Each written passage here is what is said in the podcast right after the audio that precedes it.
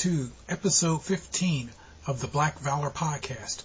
I'm your host, Jamie M. Parks, and this week we are looking at the 1st Rhode Island Regiment, the black regiment that began during the Revolutionary War. Each week I try to bring you interesting story on blacks who have served the military throughout history and I try also to focus on those events and groups that have not gotten much attention over the years and decades. So the first uh, Rhode Island Regiment is one of those where you will see as I go through and describe the events of the first Rhode Island Regiment that there's many things that are said about the unit in popular history and some of those are true and some not as with most of these cases. But this one was a particularly interesting topic to research because of the disparity between the more public accepted view of the 1st Rhode Island Regiment and the actual truth, or what's as close as we can get to it, of the makeup and composition of the unit and what they did. So for this episode, I will be describing the formation of the 1st Rhode Island Regiment, some of the battles that they participated in, the makeup of the regiment, and what happened to these guys afterwards. It's important to note that from the start of the Revolutionary War, blacks fought for the revolution and in some cases against, as you probably have read about. There were a large contingent of blacks who were taken into service by the British and they were promised their freedom. And that's another topic that I will cover in future episodes. There's a very good book out there on that uh, entitled Rough Crossings and some other topics that, uh, or excuse me, some other material that discusses that. But Rhode Island was no different than many of the other areas that uh, composed the colonies at that time that were breaking away from England. They had many free blacks also, there was a large number of uh, enslaved blacks, but they had quite a few Native American tribes, particularly the Narragansett tribe, and they also participated in helping fight off the British advances. So, so the first Rhode Island Regiment was created by an act of the Rhode Island Legislature on 8 February 1778. This was the unit that came to be known as the Black Regiment. But it's important to go back a few years and describe how they got to that point. When the British had arrived in that area, in fact, they had uh, captured Newport in December 1776. They also had occupied Aquidneck uh, Island.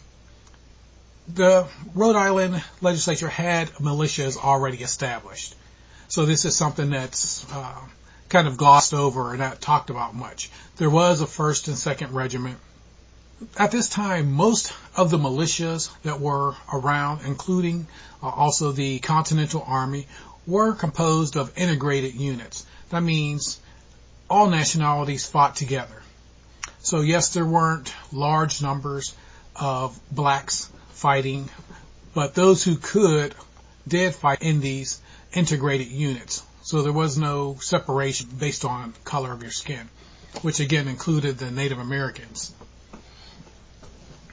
When the British attacked, they had units, but the units in Rhode Island were very under strength.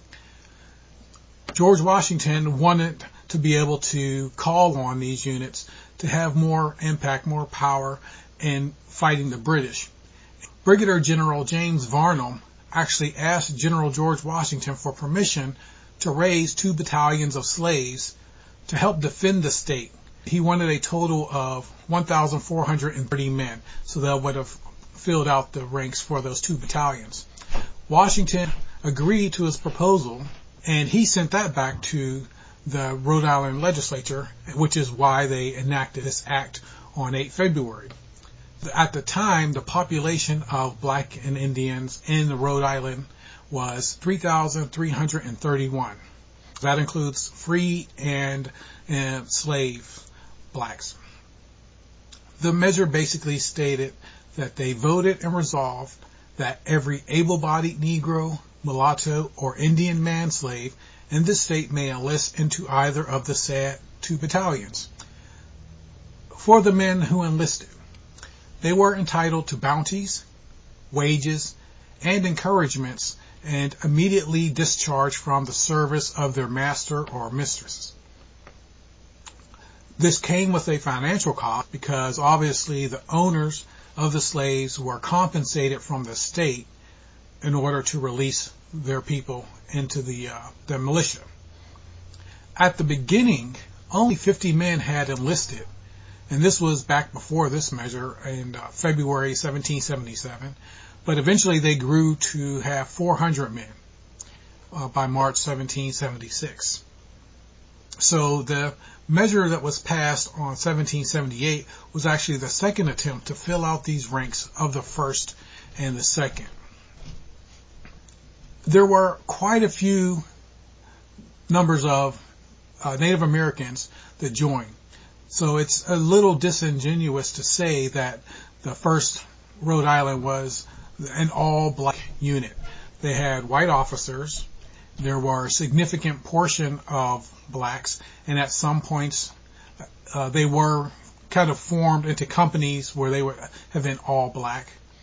But there was also that large percentage of uh, Native Americans as well in this unit. They became known as the Black Regiment because they had a higher percentage compared to all the other militias and the Continental Army itself. So that's how they became known. But Washington had ordered this understrength, 1st and 2nd Rhode Island, to join him from Rhode Island. They had appointed Colonel Christopher Greene as the commander, but at the time, Christopher Greene was actually being held captive in Quebec. He was part of that failed raid in Quebec to take over the territory there, you know, the Ticonderoga tax they were trying to conquer Canada. They were trying to capture the forts there, and he was one of the men who got captured. In his stead, Lieutenant Colonel Comstock was the commander until Greene could join the unit. When the unit moved down to support General Washington, they brigaded with the 4th and the 8th Connecticut, and they were placed under the command of General Varnum. So the person who had really pushed to have blacks enlisted, whether they were free or slave. Around the summertime of 1777, Colonel Greene joined the unit and took his rightful place as commander. But due to the low number of troops, uh, members of the 1st Rhode Island then, at that time, were transferred to the 2nd Rhode Island, and Greene was sent back to Rhode Island with the remaining troops that he had. So this is when you had another recruitment effort and that produced less than 200 men before the assembly halted recruiting on 10 June 1778.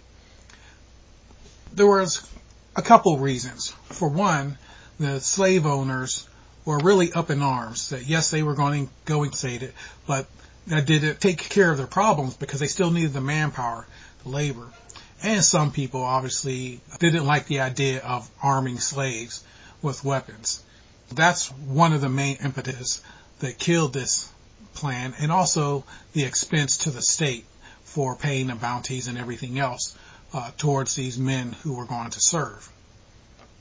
All in all, it was about four months of open season time where blacks were able to join the unit in large quantities and uh, their Native Americans in, from Rhode Island. The unit formed again as a first, and they had their first action in battle with the Battle of Rhode Island on 29 August 1778, just a little over a month after they were formed. They defeated three assaults by British troops at Newport, Rhode Island.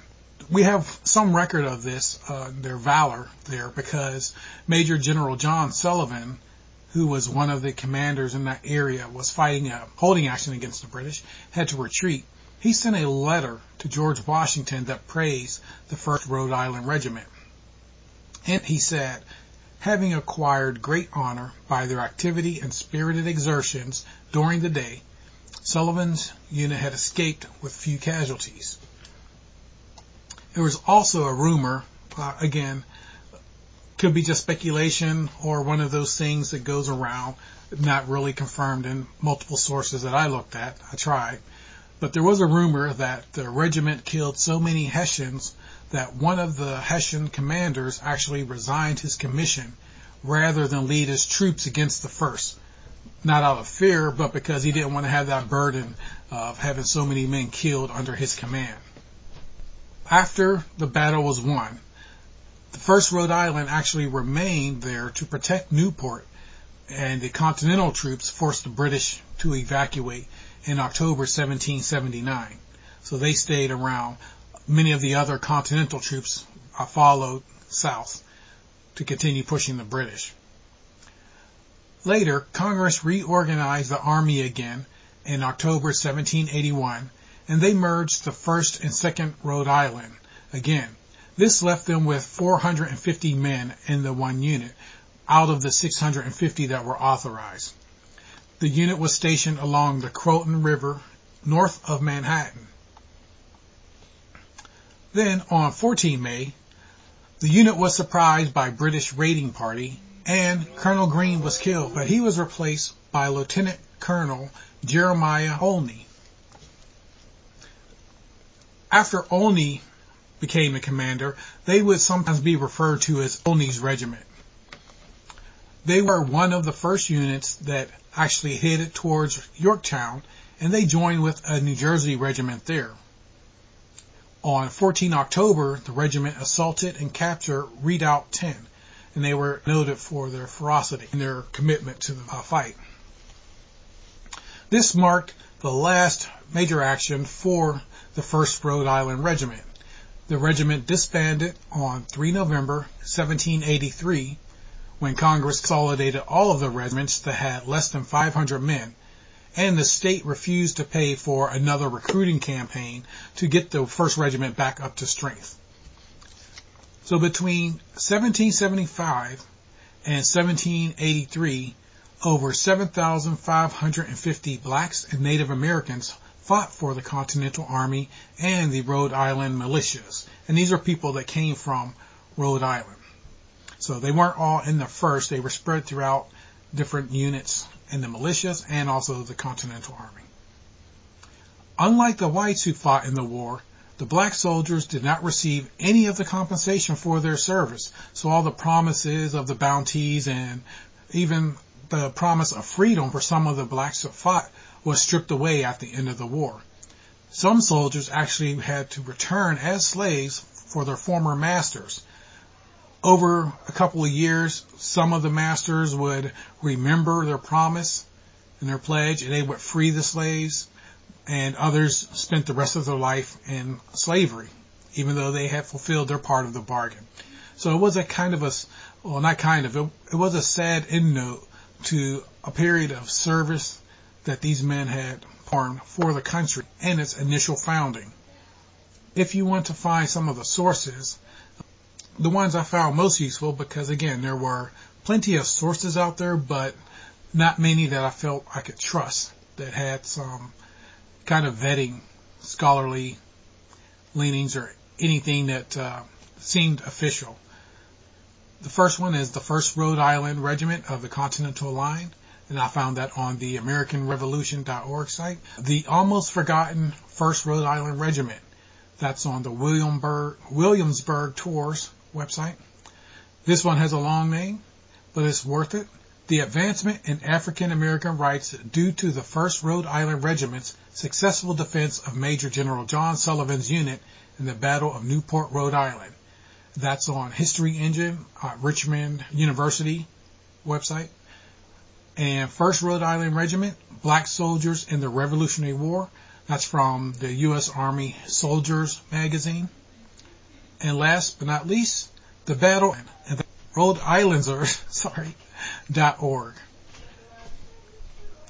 As always, if you like what you hear, please feel free to leave comments on the forum, or if you just have future topics you would like to cover or anything you want to, to discuss about this first Rhode Island Regiment or any of the other topics on my website, please go to www.blackvalor.net, leave a message on the forums, I can be reached via email at blackvalor1010 at gmail.com. Also on Twitter at blackvalor1010 and on Facebook at blackvalor.